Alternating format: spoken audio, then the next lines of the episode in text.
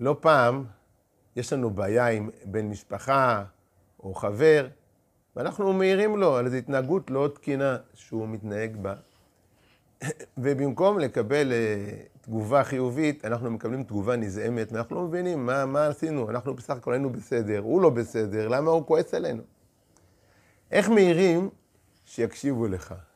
שאלה חשובה, הפרשה פותחת בפסוק, אל הדברים אשר דיבר משה אל כל ישראל בעבר הירדן, במדבר, בערבה, מול סוף, בין פרל ובין תופל, ולבן וחצרות ודי זהב.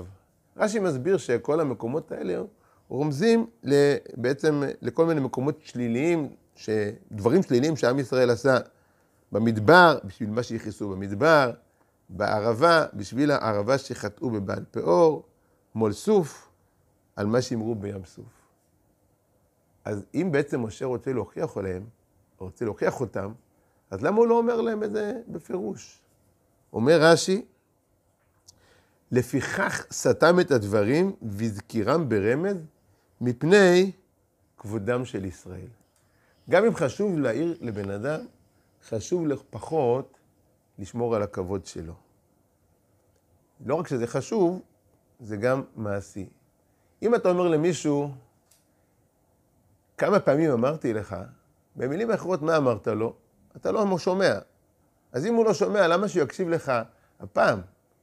אם בעל פונה לאשתו ואומר לה, אף פעם את לא מוכנה לשנות את עצמך, אולי סוף סוף תסכימי, הוא כבר שכנע אותה שהיא לא מוכנה. אז למה הוא חושב שעכשיו היא, היא תסכים? אנחנו צריכים לשים לב כשאנחנו מדברים עם מישהו, גם למילים, וגם כמובן לצורה שבה אנחנו פונים מבפנים. אם אני בא למישהו בהתנשאות, כאילו אני טוב והוא גרוע, וזו שפיטה מאוד חמורה, אז כנראה שמה שאני אקבל זה התנגדות.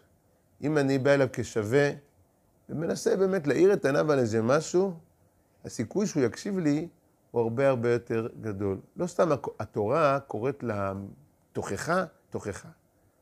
הרב ציודה מסביר שתוכחה זה לא נזיפה. נזיפה זה לבוא למישהו מלמעלה ולתת לו בראש.